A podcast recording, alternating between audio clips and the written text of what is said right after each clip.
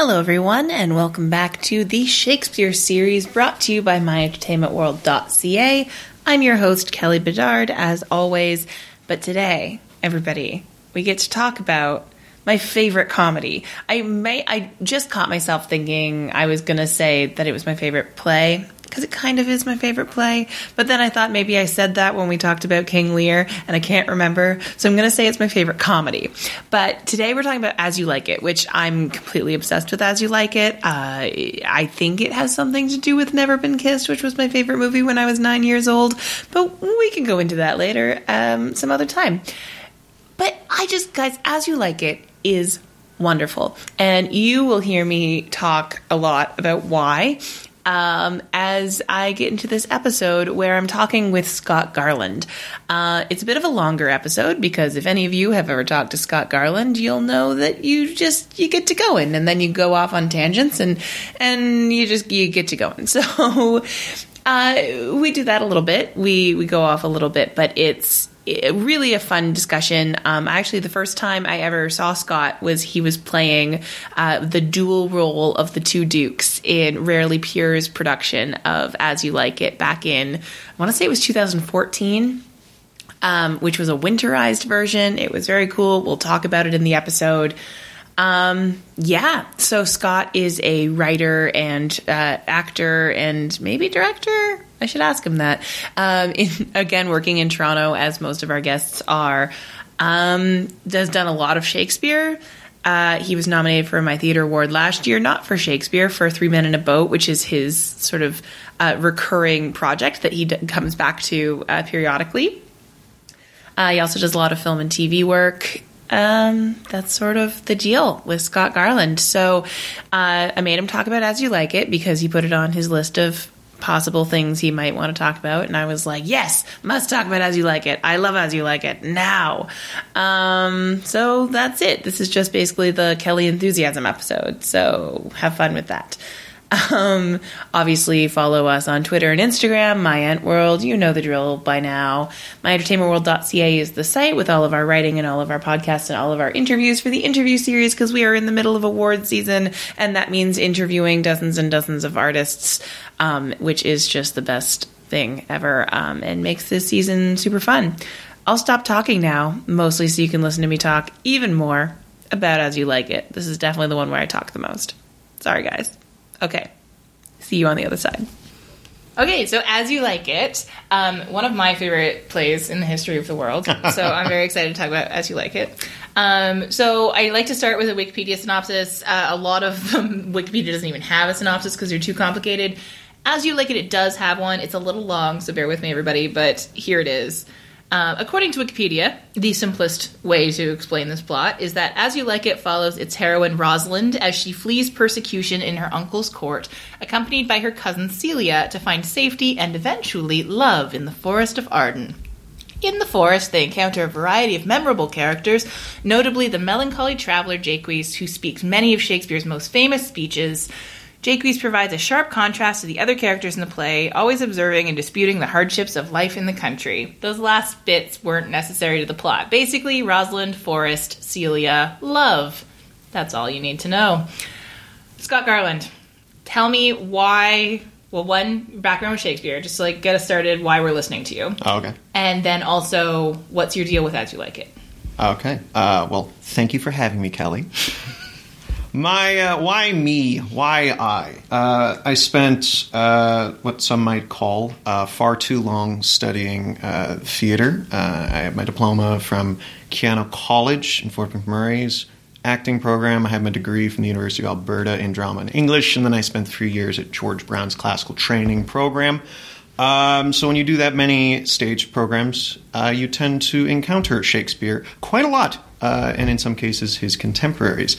Why me? Um, I've seen this play performed uh, a fair number of times, and I've actually had the great pleasure of being in As You Like It, in Rarely Pure's production, directed by Rosanna Saracino, uh, a few years ago, where you and I actually first encountered each other. Yeah, the I first met you, I believe, at the awards that year, where As You Like It was up for quite a few things. Yeah. And you came up to me and said, "I'm Scott. I played the Dukes." As I called them, two terrible dads. Um, yeah, as far as I'm concerned, that's what the play is. Two terrible dads. Uh, uh, uh, I'm a selfish actor. Uh, Just retell the entire plot from the point yeah. of view of your character. it's a, it's that scene from Shakespeare in Love. It's like, what's Romeo and Juliet about? Well, you see, there's this nurse. Uh, no, I very much there's a soft spot in this. In my heart for this play, I almost said there's a soft spot in this play for my heart. That's that too, morbid. though. That's morbid. Um, no, there's. Uh, I, I have great affection for this play. Um, I can't pinpoint one thing. It's just this beautiful mosaic of of wonderful music, wonderful comedy, um, just very compelling plots. Uh, there's a lot of subversion in how the plot unveils itself, which we'll get into later. That I really appreciate. Um, wonderful characters. Ro- oh my God, Rosalind is just a phenomenal female hero in so many ways. I can go into more detail later. And of course, like everyone likes Jacques and Touchstone. My God, uh, it's uh, we get to see. Um, there's there's a. In, in Shakespeare literature, they have the two forms of the fool. You have kind of the bottom fool, who is much more of a uh, physical comedy fool, and then in this case, you have the uh, much more um, verbose and thought-provoking fool, who who shoots wisdoms like arrows under the cowl of, of tomfoolery, which is also called out in the play. Um, I love the setting of uh, of contrast between uh, city life and and humble uh, uh, uh, rural living, urbane versus rural. There's just there's a lot to play with, and frankly, I think what I love about this play is it gives a lot of license to anyone who is uh, performing it in many ways. I mean, obviously, all Shakespeare plays and all plays in general should have uh, a huge offer from the playwright to collaborate with whoever's taking on the play. But this one in particular, I feel like the the restraints are a little less there. So I don't know if any of that uh, rung true or made sense to anyone, and I'll probably get uh, shouted out in the comments. But uh, that's kind of where I'm at. I really love this play. we don't have a comment section because I don't like feedback. Oh, great! Neither do I. So you get to say anything you want. All right. Well. As long as you don't make me mad. Because Okay. I love as you like it. this is very important. Mm-hmm. Um, Also, a great title that doesn't give away the plot. Yeah. And and as far as I can think, it doesn't get it's not a line from the play, or if it is, it's not one that's repeated over and over Yeah. again, like all's well. Like it's just I mean most of all not most of all of the comedies are just random word Yeah. titles. Like they don't mean anything, so it's hard to remember which is which when you're listing them. Um, but it's one of the I think least offensive of the random. You know, much ado about nothing kind of undermines its own play, Yeah. and like they're they're all's well that ends well. Sort of like, well, Well, none of this matters. Also, also this play kind of uh, it- it's interesting. You find uh, critically there's been divisiveness with regards to the uh, merit of As You Like It, and I know gasp, I love it so much. gasp. Uh, George Bernard Shaw would have some arguments, Boo! but he's dead. I have things to say about George Bernard Shaw. We'll save that for our George Bernard Shaw podcast. Um, uh, but as you like it, uh, many many people snipe that as being like the populist side of Shakespeare, and the play very much is as you like it. This is this is for you because you like it this way, right? Which I, I obviously disagree with. Well, I, that is an interesting point. One of the, the one of the things to like about As You Like It is that it's so lovely, like it's so likable. Um, I would argue that it's actually one of the more complex tragedies in terms of like actually if you watch under the surface. Where, but what's nice about that is that you can watch just the surface and just think it's a delightful, lovely little romp, and not worry too much about it and then you have it's almost like you could have the option to opt into the deeper story happening and the more complex interpersonal mm-hmm. relationships and the sort of weird melancholy of the rather problematic couplings in the end. Mm-hmm. There there's a lot to mine and you know my 12th 15th whatever as you like it that i've seen still interests me in a way that it wouldn't if it was all really just as you like it um, but the first time you see it in a really simple production that isn't necessarily mining all that stuff is still likable because in, in a way that something like a measure for measure isn't um, because it's so unpleasant that if Mm-hmm. they don't really mine it correctly, it's not rewarding in any way. It's not just entertaining. And, and one of the things you brought up that uh, I also very much appreciate is um, the subplots weave wonderfully in this play. Mm-hmm. Mark to form in a lot of Shakespeare's contemporaries. You would have plays with uh, multiple plots going on that would have very little in common with each other. I remember uh, when we were doing period study. Oh Lord. Um, I can't remember the play, uh, but we only did one of the plots because the other one was so easily to extract from it. Um, even even Shakespeare himself has some problems with subplots. King John becomes kind of a, a big rabbit hole of a mess of just like, and then this guy, and then, at one point you introduce like this guard who has a deep destiny, who then just dies, and then you're you're sit, you're sitting there wondering why did I why did I watch this? Um, one of the criticisms I often uh, get about Midsummer is um, you can't have a Midsummer where all three plots uh, are on even footing either the cast or the director or the designer or even the audience will pick a maximum of two out of three plots that are interesting to you. And then when they all come back together at the end, it doesn't feel like they've been in a play together. It feels like we had three plays going on. Glad you showed up. that's that's very true. Everybody's very interconnected here, and everybody is important to everybody else's story. Yeah. Um, I also one of the things I love about As You Like It is that there's no real star. Um, obviously, Rosalind is the star. It's she's, in my opinion, the the one female character in the canon who controls her entire narrative. Even Viola gets pushed around by the other characters and moved through her story a little bit more. And, and I mean, Merchant. Merchant of Venice, she takes on more agency, but she's in a position without agency at the beginning. She is. She's also just a relatively small part. Yeah. Um, Rosalind has the most lines in the play. yeah. Um, but with the exception of, of Rosalind, there there is no like where do you put Richard Burbage in this show? You know, there, there is no um, your main title guy, um, and and everybody's really balanced. There are tons of you were talking about the the contrast between J- Jaques and Jacques, whatever, and Touchstone. Um, there is no like this is the great role, this is a lesser role. It's an ensemble play. It's a real ensemble play, and and there are so many interesting characters. Um, this is a, a weird hot take people always laugh at, but Celia is one of my favorite characters in the canon, oh, my favorite. Celia, I just love her. Um, and she was illuminated for me for the first time. One of my first uh, like big memorable moments of tuning into Shakespeare was somebody had bought me a book um, that was uh, someone was interviewing an actor who had played every major role in Shakespeare's canon. It was all these different actors. So like we interviewed McKellen about Macbeth and we interviewed you know whatever sort of going going down the list and Rebecca Hall um, who has gone on to be one of the great delights of the film landscape but early in her career her father who's a famous director had cast her as Rosalind um, actually opposite Dan Stevens' Orlando. Ooh. Yeah, good old Matthew Crawley. um, but she, I'd never heard of her at the time. I obviously didn't see the production.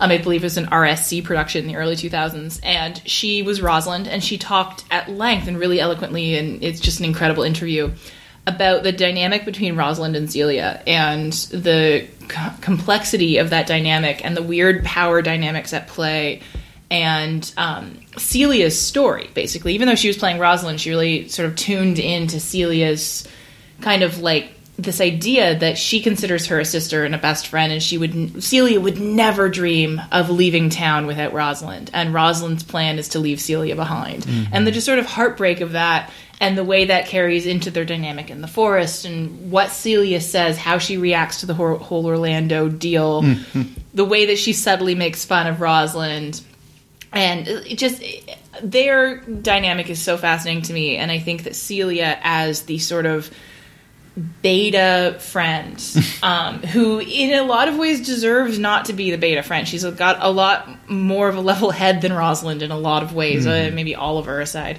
Um, and, you know, that to me resonates in a really fascinating way in a contemporary sense. It's something i highly relate to and i just i love her so much and that's like the weird like you'd never say hero is your favorite character in Much Ado, right? Or Bianca is your favorite in, in Shrew, and that's really the archetype uh, Celia is. But I but but just- she she also she continues the the wonderful tradition that Shakespeare constantly puts forward, which is one of the strongest bonds is between uh, two uh, sisterly friends, two two women who grew up together and shared together and grew together and attained womanhood together. Those bonds he has a deep admiration for, and this is no less. Like even even before we get into the heavy bits of the plot, one of the first things Celia says is. Um, when uh, when my dad dies or or gives the kingdom to me, I give it to you. That's it. Yeah. That's just the way it is. Obviously. Yeah. Just eh, she wouldn't even think twice about it. Yeah, you're like, what? And to get into the, the this isn't Game of Thrones. What's going on? Oh, exactly. and to get into the Dukes, because I do want to talk to you in detail about the Dukes because you played them, but the there's something really interesting about the fact that Celia is the daughter of the bad guy, um, and you know, Rosalind's father was this you know cherished guy, and and then the Duke uh, Ferdinand, when he casts Rosalind out, his big excuse is that he's doing it for Celia. Rosalind is eclipsing her, and she's just like, "Yeah, that's fine. I love her." Um, but then she has Celia has to. She makes this big gesture. She you know defies her father, who in a good production she actually does love her father, and she's connected to him. And then she gets to spend the entire play listening to people talk about how he's the worst and he's the villain and he deserves to be cast out and killed. And she just that's such a fascinating journey for her to go on.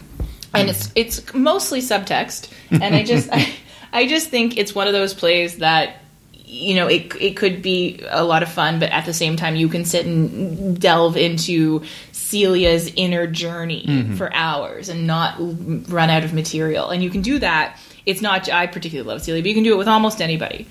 Um, maybe not Audrey, but you maybe Audrey. Audrey. Oh, Audrey. I love Audrey.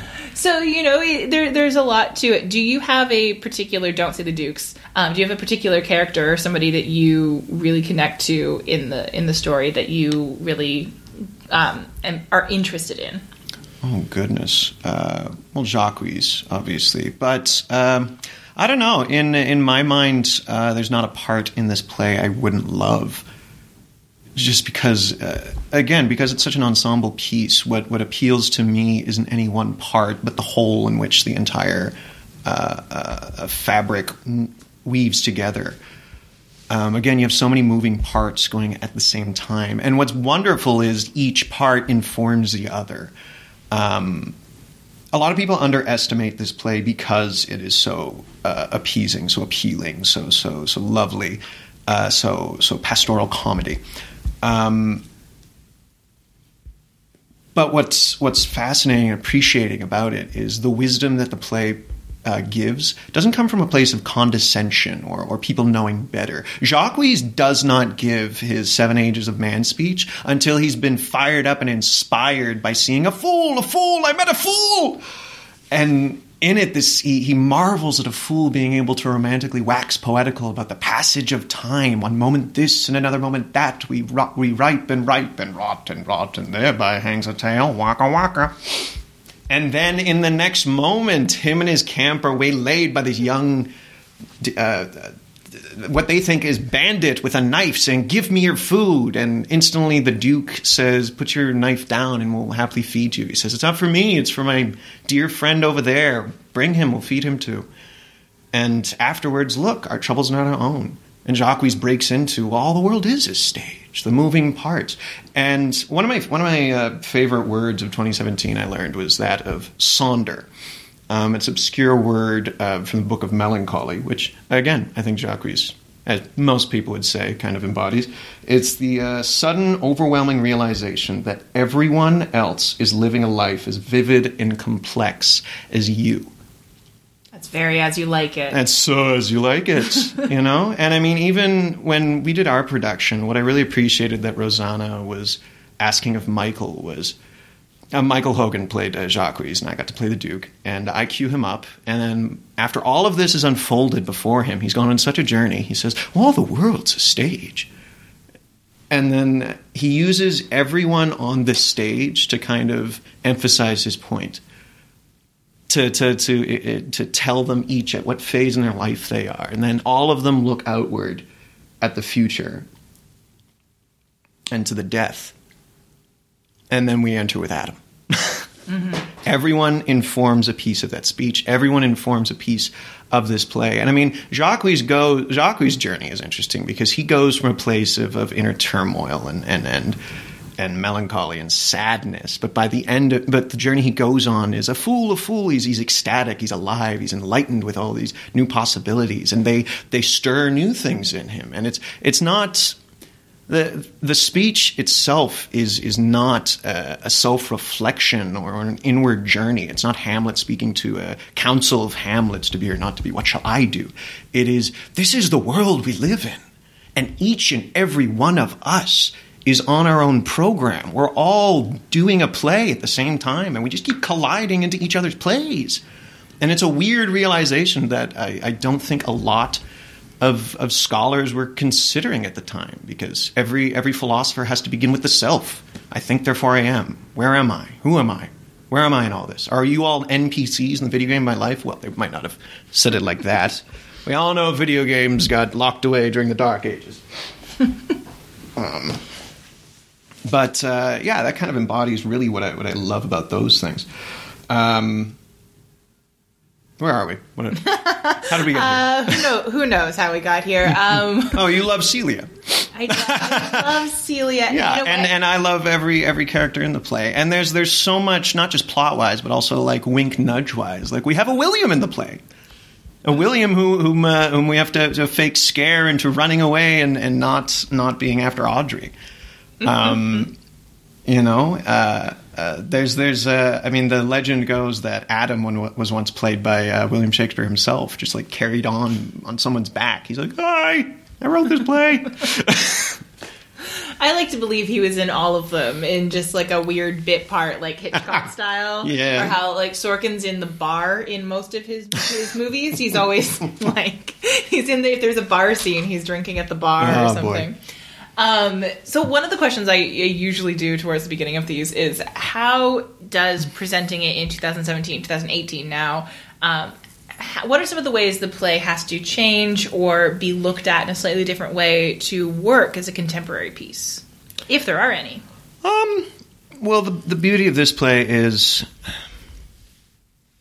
it plays more with um, archetypes than does stereotypes, which I'm really appreciative of. An archetype uh, being uh, something that uh, invites uh, large swaths of people. It's it's more universal, like um, uh, a usurper. That's an archetype.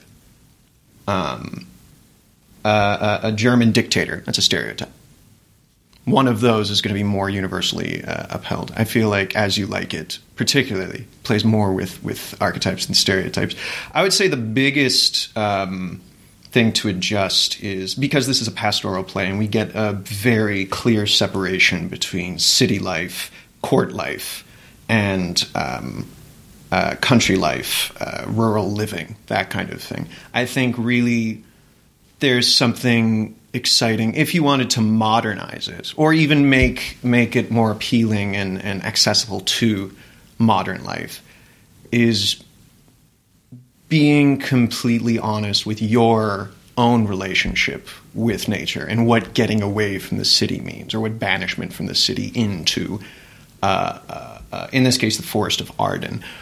I really love the idea of this all taking place in the winter months Yes, that's your production. That uh, Rosanna's interpretation was the rare winter version Mm-hmm. Yes, of As yeah. You Like It. Um, I've, I've seen I've seen autumn. I've never seen winter before, um, and I, th- I think it's I think it's brilliant because what it also becomes by making it winter. Well, first of all, when we did it, we did it in the winter, um, and everyone was chilly in the audience. So uh, there's there's no there's no fooling them out of that, uh, and it lends itself. What I really appreciate in that case, in this instance, is the environment is a character.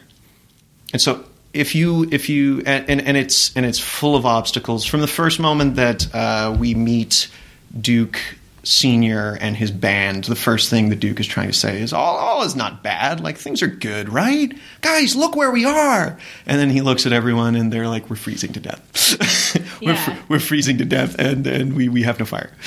totally recontextualizes the speech because Mm-hmm. when it's in the summer, it's a little bit like, why are you talking right now? You're just pointing out our environments. Mm-hmm. Yeah. You're a little bit bragging. Like there's Yeah. not.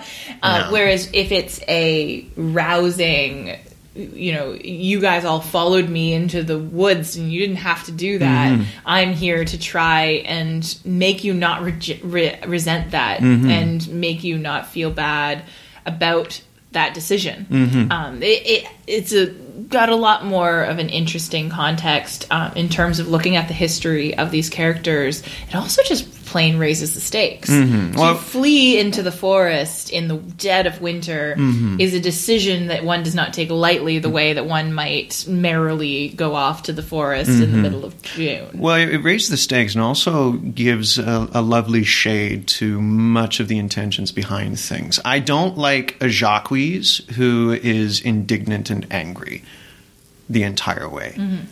If he, well, I really loved doing it in winter because, again, I, I grew up in northern Alberta and I have a very fond attachment to winter. Uh, yes, it's cold. I get it. But I uh, that first forest scene, like there's there's there's a stillness, there's a romantic beauty to it, especially during the day. The the sounds you hear aren't overwhelming; they're they're hushed, and then each. If you if you if you hear a distant rustle, it's it, it becomes suddenly something that you just grasp to, and is beautiful. But that means every speech that is then said has to have an inherent layer of there's a possibility that we could freeze to death. And so Jacques is very much uh, his Seven Ages of Man, again, wonderfully performed by Michael Hogan. It, it has to be empathetic.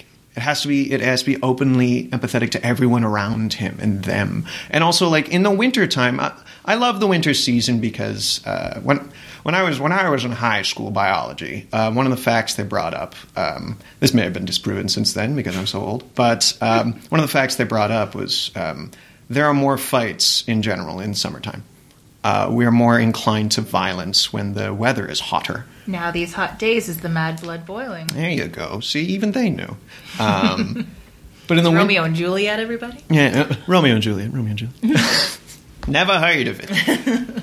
But in uh, in wintertime, and again, like this is this is why I, I will support every every holiday around uh, this time of year. Is it's the time that we have to look towards a spirit of cooperation um, for whatever your personal reason, but for the larger reason being we literally need to warm each other and find light and, and get together because we could freeze to death. And that's what this, by putting in winter, that's what this kind of play, every action becomes that. We have to survive.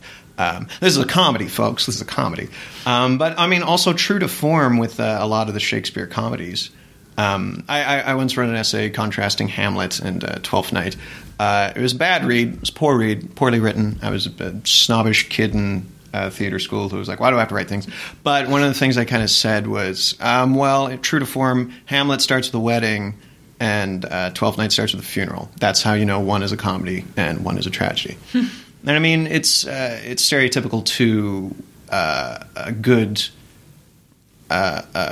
writing of those forms. If we start as you like it with with a kid lamenting the death of his father and having to do chores and hauling wood, and uh, and two brothers getting in a fist fight threatening death. And then we're supposed to look at this and be like, when does the laughter start? Somebody throw a pie. Um, if if you if I walk into a play and some of the first stuff is is people trying to make me laugh, I instantly get a grip of oh man, this is going to turn real dark, isn't it? it's a it's a sad telltale, but uh, try not to think about it too much. Well, and it is it is you know a sort of classic comedy. They say that comedies end with marriage. It, it does end with marriage, but there is something strange about the ending that, to me, a, a good production at least always has a certain melancholy to it. Um, you know, Touchstone is tricked into his marriage. Phoebe is tricked into her marriage. Um, Oliver is, you know, is this terrible, terrible person who's going to kill his brother, and then he shows up and encounters a lion, and all of a sudden he's a changed man and somehow deserves my Celia. you know, uh, Rosalind and Orlando I will buy because they've spent a certain amount of time together, uh, albeit under false pretenses. But we- end with these four happy, wonderful couples, and everybody who was an inconvenient presence in the play has mysteriously decided to go off and become a better person somewhere where they won't be bothering us anymore. F- fair enough. I would uh, I would counterpoint that what I love about those facts you just brought up, Oliver's change, uh, the Duke invading and not invading, is um, what I love in this play is subversion. If we if we if every night is opening night when we're doing as you like it, um, the play like okay, so you did you did a Wikipedia uh, synopsis before. Um, in a world It's uh, so so we open on just rebellion has occurred. Essentially, as you like it is the start of uh, of uh, Sopranos or Game of Thrones. Um, there's been a rebellion. The usurper is in charge. Uh, there's been a death of a high-ranking official. All is in is not in chaos, but is in uh, in, in disruption and disturbance. And uh, you know, it opens and and they say like. Uh, Duke Senior has gone out into the woods with his uh, with his merry band, much like England's Robin Hood. You know, you hear that, it's like, oh my god, this is gonna be an action adventure. You could very easily do a cut trailer of just like a banished Duke, a son who needs to avenge his father, and like again, Orlando has that awesome uh, opening bit with his brother where he's just like, I have my brother, I have my father's blood within me, and I have the the, the rage of a man who is instilled with goodly qualities, and I will be damned if you let me just ah God, you're like, oh wow, oh man, what am I in for? Um, and I mean, they have a wonderful scene. Uh, one of the first scene of Act Three is uh, while Rosalind is in the woods trying to like concoct this, just like I will, uh, I will get him to, uh, to to fall in love with me, kind of thing. Like she's just like, "Ooh, I'm uh, chasing a boy," and Jacques is just like, "Oh man, what is time?" Uh, and Touchstone's horny for Audrey. Um, while all this is happening, back at the ranch, Duke Ferdinand is beating the crap out of. Um, uh, Oliver saying like, "Where the hell is my daughter? You idiot! Go into the woods, get her back. I will. I will destroy everything." He's fire and brimstone. You know, we're expecting that this is going to end with a big battle scene. For, for those of us who don't know uh, classical plot structure or whatever, but like this, the there's an alternate universe version. There's a blockbuster version where a producer went, nah, nah, nah, we gotta have we gotta have the banners are called, and then there's a big old fight, and then and then there's like Lost Boys contraptions where like uh, they've got like uh, uh, like it's essentially the Ewoks take down the Empire at the end of this play, but with that expectation in mind, first time we see Oliver. The last time we saw Oliver, he was he was saying, "I hate my brother. I wish he was dead. Please don't send me away. I'm sending you away." He's in desperate straits. First thing we see him, he's he's a changed man. And it is because, like you say, uh, Bor attacked him and his brother saved him. And I mean, like, the, the symbolism is the transformative power of Arden Forest. Um, I don't know if this holds any water, but I, I didn't know Shakespeare's mother was named Arden. Oh. Um, so there's something there's something magical in that. But uh, once you cross that threshold into this world, and I mean, again, like one of the most important modern questions you have to ask is what does city life versus rural life embody for me? What is court economics and, and all of these man made structures and, and s- situations that we've built and invested so much in contrast to when we separate ourselves from all of that? What do we have left? What do we become? And what becomes the values that we hold most dear? And once all of, because all of Oliver's hatreds for his brother, all of his conflicts lived in the city. They're all The money moment- based. Well, they're, they're money based. They're position based. They're they're they're only based upon these these fabricated uh, values that we made. Like he's the first son. I, I I have a hatred for my brother that I know not what, but it is in my soul. But the moment he's transported out of court life and also like stripped of his lands and his titles, he's uh, he has no reason to hate this man anymore. It's gone. It's free. It's open. And once once he's in that place of freedom and openness, what's the first thing he does? He falls in love with your Celia. Because who couldn't? Who he doesn't know is even Celia. Because she's she's transformed herself. Yeah. She's a poor farm girl named Aliena. Yeah. Aliena, whatever Yeah. you want to call her. She's her. alien. She's an alien. Um, uh, and and much the same. I mean, it's it, this this is a far stretch to go for something that is as simple as clearly the same actor playing Duke Ferdinand was also the same actor playing Duke Senior. but uh, we don't get to see the final reconciliation. But Duke Ferdinand, again, last time we saw him, he was he was spitting hellfire. Like every, I'm gonna burn everything to ashes. He's a humorless man. He's angry. He's making decisions left and right. He's happy one moment, he's angry the next. He's fine with Rosalind, then he's like, banish it, banish it, get the hell out of here. Um, he, he he loves Orlando the wrestler, and then the moment he finds out who his dad is, he's like, "You're dead to me." And it's uh, that man. He disappears the moment he hits the forest. I mean, he went there with bannermen. He went there with soldiers. But the moment he hits this threshold and meets a, a little old hermit, just turns him the other way, and he says, "No, no, it's cool, man. Why do you want to kill this guy? It's because he's. Uh, it's like no, he's, he's fine. leave let leave all your worries behind you. Um, it's one of my it's one of my favorite uh, sentiments whenever I go uh, whenever I get to visit the East Coast or Newfoundland. Is you you you throw your you throw your fears in the sea of no cares. You know, nature can take all of your burdens away because they're mostly manufactured, and that's really for me the heart of why I love this play. There's something in that in the way that they enter the forest as well. When they run Rosalind, Celia, and Touchstone are coming in, they're carrying all of the stuff they brought with them into the forest, and it's just this slog mm-hmm. that. And you know, one scene, two scenes later, when we see them, they've just unburned themselves of everything, and all of a sudden, this energy comes up in this focus. Um, that also, I think, folds into there's the transformative power of the forest, but there's also the transformative power of disguise.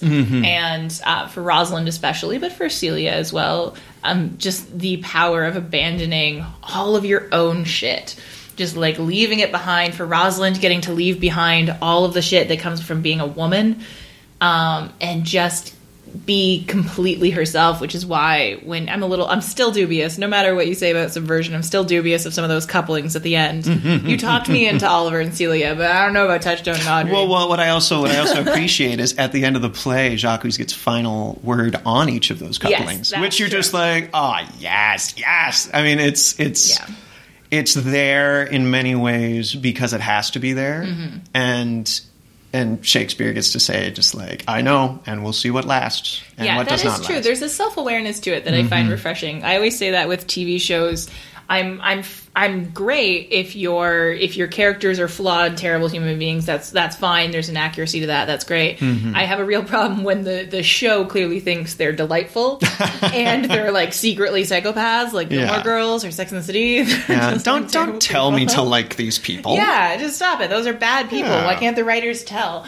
Um, so there, there's a self awareness at the end there, which, which is you know refreshing and makes it a good play. It Just gives the ending a sort of complexity that's not. It's all good. But one of the the reason why I'm I'm sort of on board with Rosalind and Al- Al- Orlando in the end is this idea of the disguise, and for her in the time and place that she exists her just talking to Orlando has all this baggage to it. You know, mm-hmm. meeting him all of a sudden there's a meet, and there, there this exists in you know contemporary real life as well. You meet someone, and all of a sudden there's this idea of like, oh, are they a potential mate? And then there's all this stuff, and like people on their best behavior and trying so hard to be funny that they end up not really being themselves, and they, mm-hmm. they're so concerned about looking good and sounding smart. That they aren't themselves quite the same way as when you meet someone without any pretense of like the potential and it's just they're a fellow human being out in the world.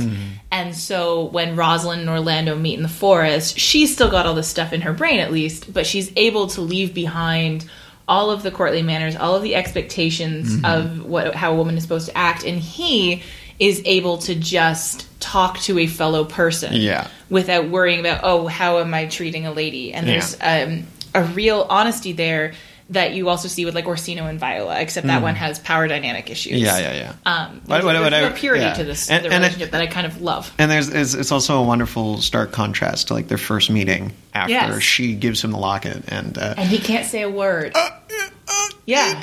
and it's just so adorable and it just you're just like oh I've been there um, And the the version in in the production you did with Spencer, he really leaned into that like can I not say thank you? like just and I love that because you know there is I was just talking um a few minutes ago about Bertram and All's Well That Ends Well and that that he's a sort of just like dumb jockey kind of thing in a lot of interpretations and Orlando has a little bit of that. A little bit of you know, bad production will make Orlando a very sort of generic, like just like jockey guy. And there's something really delightful and humanizing about really emphasizing that scene and how he doesn't know how to talk to girls, and he's just like, I don't know. uh, it's it's delightful, and then you take all the pressure of possibility away, and these two people can connect as humans without any of the crap and i just it i love this play. And there's so there's good. there's something there's something really sweet in in Rosalind's uh, testings of him. Because at that girl's got some trust issues. Well uh, understandably so. Uh, you know her uncle did just banish her and her father abandoned her. Yep Uh, yep, yep. Yep. All the men in her life keep leaving. But you know who she can count on? Celia. Celia. There we go. Um, so, I mean, and again, like Rosanna would always uh, ask um, in our production, um, Christina, our Rosalind, um, uh, remember to have the moments of fear and hesitation with regards to each of your actions. There's a good chance that he'll say something and be like, "Oh, you are not a good match." like in in many ways, Rosalind's attempts to make uh, him fall out of love with Rosalind is also her her means of finding opportunity to fall out of love with him. Mm-hmm. There's there's a real there's a reality in there, but it never happens. They just she falls deeper in love with this big schmuck. Well, and testing him, right? That that's that's the idea of showing all of your um, like. I have a I have a friend who's just an absolutely delightful, wonderful, totally crush worthy human being who I stumbled upon his OkCupid profile one time, and. It's the least attractive that he picked exclusively terrible photos. he put all of the weirdest stuff about him right up front. and it's stuff that in, in person isn't really necessarily it's not relevant. You don't notice it. It's not a huge deal. Mm-hmm. And it's charming in its way. But he just he was like, here's all of my crap. Run if you're going to run because I really don't want to get into this and then find out you're going to run. So her testing has this very charming like here are all the reasons why you're going to fall out of love with me. And when he doesn't she's like okay you're I believe you. And then because she, he's sort of proven that he's not going to fall out of love for all these reasons that she's scared of she's able to let herself fall in return. And it's just it's it's so lovely. Oh yeah. Um, we haven't talked much about uh, Touchstone, but he uh, he has a he's a wonderful. The the forest is freeing for him in a very practical way. Um, the first time we meet Touchstone, Celia and Rosalind try to get some foolish uh, barbs out of him, and it's kind of revealed that um, I believe Celia points out that um, Duke Ferdinand has uh, has silenced all the fools.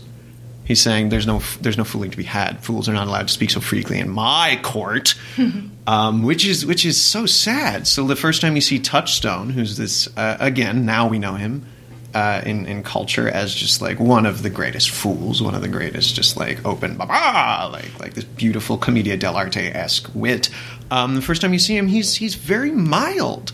He's very mild. He's he's done up it's it's sad. It's it's it's seeing this bursting energy in a in a in restraints, and even when they come into the forest, like he's, he's burdened down. My God, my God. Uh, and then you get in one of the many subplots, you get to see him just go hog wild and fall in love with a farm girl. And oh my God, everything's wonderful. And uh, I'm going to duel with this William fellow. He's not actually going to duel with him, he's going to fake duel with him. Uh, and he, he goes on his own little adventure, and it's just ah, ah. And and uh, one of, one of my favorite things is uh, one of his best speeches are is is repeated by Jacques. So whenever Jacques does a fool, a fool, I, I met a fool, he then does he does touchstone speech in way of. And what was fascinating in our production is uh, Ben Blaze played our touchstone, and Michael Hogan played our Jacques. And so every time he was talking like Ben, he can like not perfectly, but almost perfectly imitate uh, Ben's gravelly like, "Hey, hey, how you doing? Yeah, yeah." Um, and Michael Hogan would just do it like him. I'm like, that's great. Well, and he he's really our, our sort of literalization of the themes of court life versus uh, pastoral life, Mm. um, and he meets Corin and in the the shepherd, and they have this little back and forth where basically this is his name, right? Corin, the Corin, shepherd, yeah Corin the shepherd.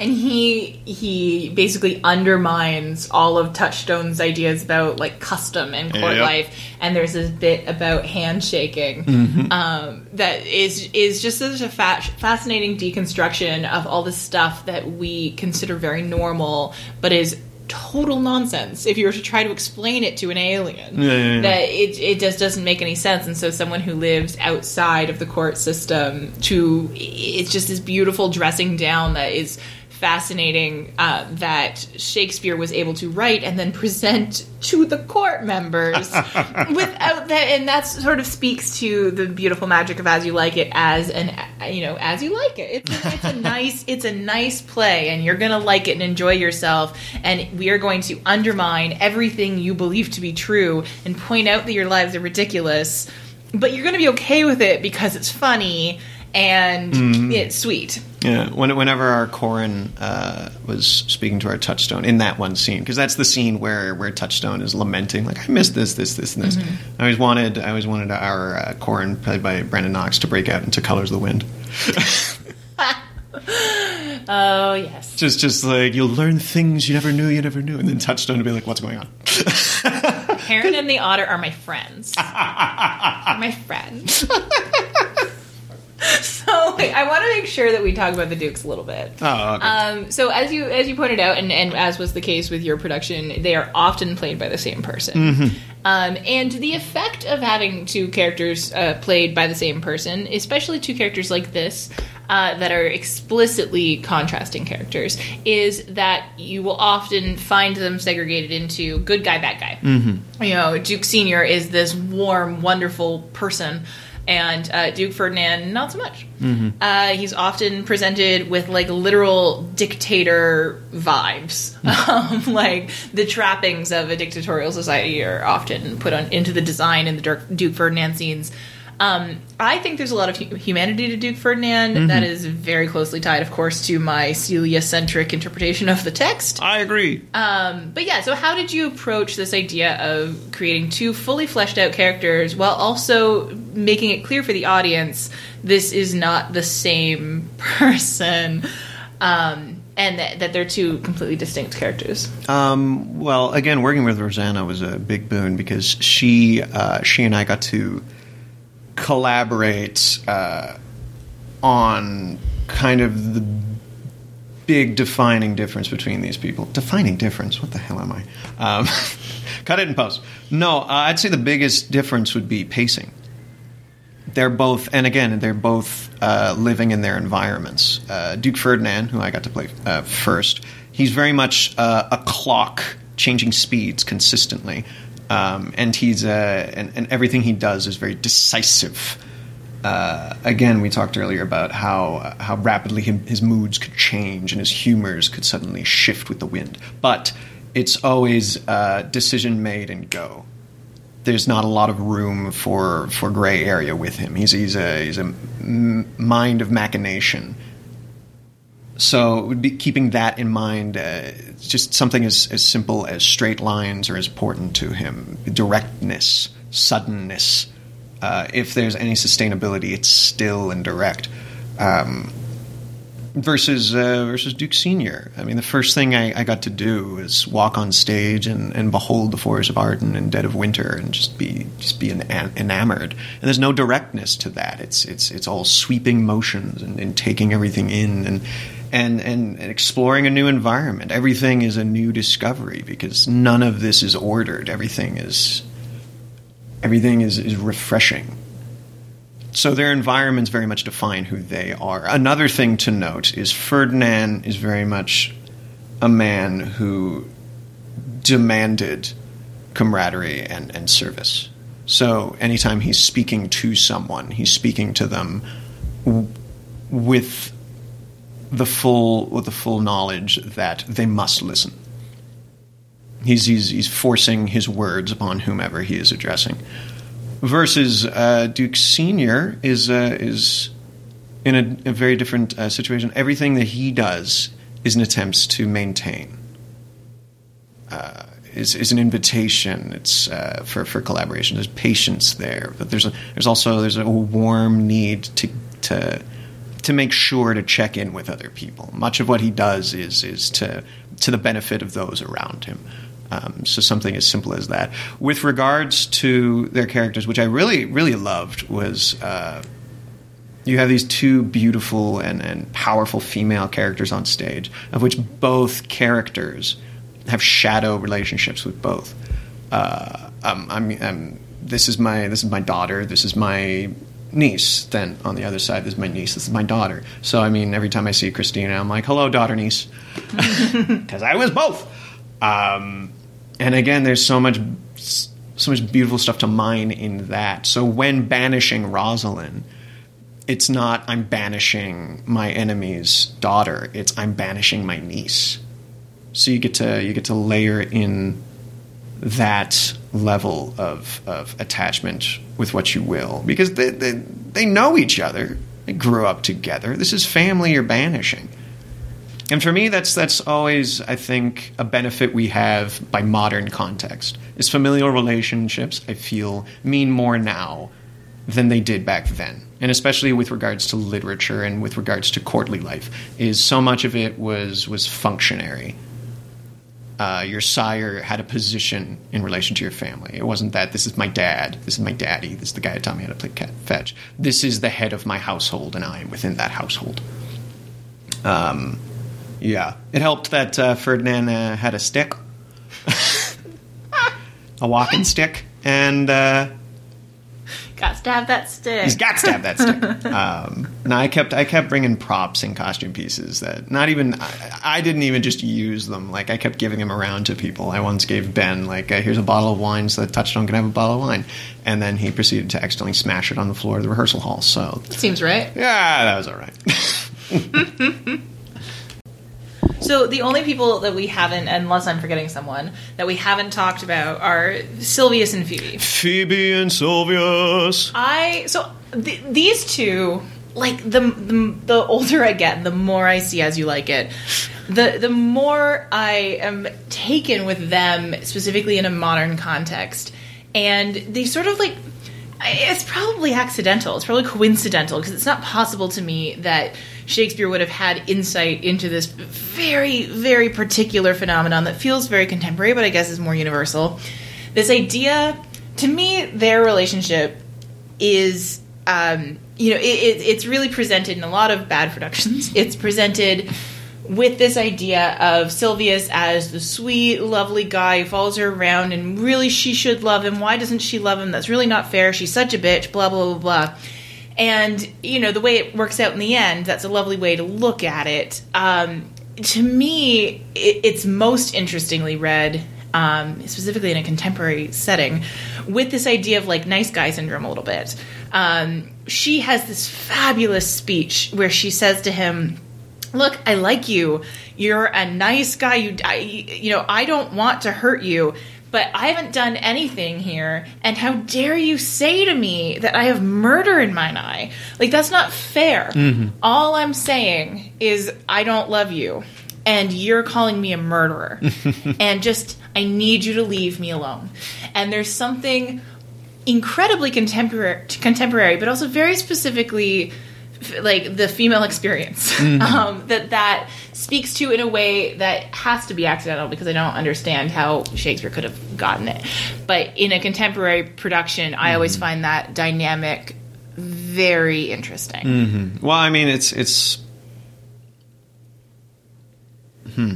I'd never, I I'd never, him, well, I'd. I'd never considered it that way. The thing that I always mark in that is that uh, she's she's uh, condemning him for like unrequited love on her, and she's like, "I've shown you absolutely no affection, so back off." Yeah. Take And a then- hint, buddy. And then she does the exact same thing. I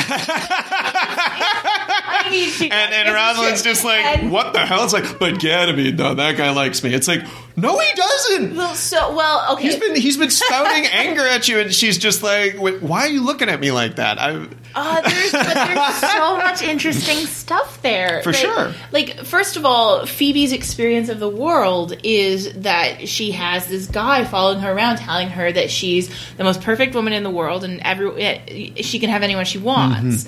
And so, when she's met with rejection for the first time. That's new to her, and she would ex- she expects Ganymede to love her because that's her experience, and it actually speaks to um, it, it- the way they get together in the end is, is really a trick. But the reason it's it's tolerable is this idea that she's learned some empathy for Sylvius through her experience that mirrored the same thing with Ganymede, right? Um, she's learned that he can't necessarily. She says, "Stop following me, stop loving me," and he can't. That's not a power he has. Um, just, but it's it's sort of the exact flip he doesn't have the power to stop loving her but she doesn't have just the same way that she was trying to explain to him that she doesn't have the power to start loving him um, you know she hasn't done anything to tell him that he should be following her around and yet he won't take a hint he won't listen and so it, it's such an interesting flip and an interesting journey of empathy that she goes on. But at the end of the day, you can't invent your feelings. No. You can't you and and there's an interesting point about meritocracy, this idea that Sylvius is a lovely guy, he never does anything wrong, and Phoebe the whole play has all these people telling her um, you know, Sylvius is great. What are you doing? Um, and I Well, love I mean, Ro- Rosalind's speech about Yeah. you are not for all markets. Yeah, like I say that all the time. Like- you are not for all markets. Yeah. You should take the guy. right but that's and it's it's mean and it's funny and i, I Oh, love how mean some of the female characters are in this movie or in this movie this play There's, there's some shade thrown. yeah i love it so much but the it's just she doesn't have the power to just turn around and be like oh okay i guess i love sylvius now.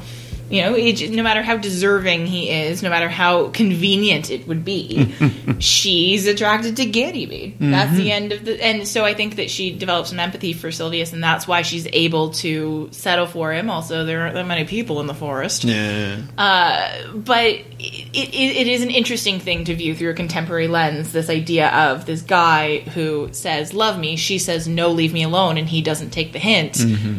Y- y- As a as a contemporary woman, you can't not see that. I don't mm-hmm. think when you see this play, and it has this this contemporary res- resonance that is really remarkable. I mm-hmm. think. I also just think Phoebe's great, and let's not call Phoebe bitch anymore. Yay! She's not a bitch. I don't think so. She's not a bitch. I love the, the how can you tell me there's murder in mine eye? Like that's Yeah. so such a mean thing to say, and you say you love me, but Mm-hmm. that's that's cruel to call me a murderer. I didn't do anything. Yeah. No, I uh, and and I mean, I I love it because once again, it's it's an extra thread in the grand tapestry they're sewing, and it's beautiful. And again, like it's all about that final scene when Rosalind says, "Everyone's getting married now." I'm matching up all of these people, and I mean, Audrey, uh, Phoebe and uh, Sylvius uh, kind of get to be. Um, they get to be a lovely contrast to a different love. Because like orlando's kind of doing the same thing. The only difference is uh, his the, the, the object of his affection is not there. And the object of his affection happens to feel the same way Well, that is true, and and that's Act Five, Scene Two. The sort of like great as you love Phoebe meet as you love uh, Rosalind meet scene. Um, a lot of times, most of the time I've seen it, it's staged in this sort of um, like square where people would will turn to the person they're talking about. And it sort of gets, it's almost like a, te- a game of telephone. The, Yeah, the yeah. line gets passed along down the line from Sylvius, who does the flowery po- poetry, all the way to As I Love Woman um, you know, and and that scene's beautiful, but it, it, it's fascinating because it really does reflect the fact that these people are all kind of in the same place, and the only thing that's um, diff- different between each of them is that i- the degree to which the person that they love uh, feels it back or is aware of their love. Um, notably, Oliver and Celia are not participants in this scene because their situation is easier. It's simpler. It's a two idiots meet and fall in love happens every day situation.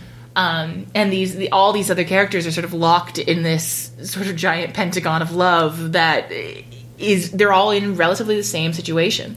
It's kind of cool. And yeah, and uh, yeah, I don't think anything actually. There is no and. Yes. Well, I would end there because generally, just yes, you're right is my favorite place to end anything. Yeah, um, but I have to end all of these on the same question, Oh, okay. which is the end of the day, Yeah. what's as you like it about? Uh, at the end of the day, as you like it is. A comedy. Is it though? At the end of the day, as you like it is. Stumped him again. No, I'm just. I'm an actor. I, I, I recite words. I don't speak. No, um, as as you like it is a beautiful mosaic of several forms of love. It's a play that's themes are bigger than the plot being unfolded.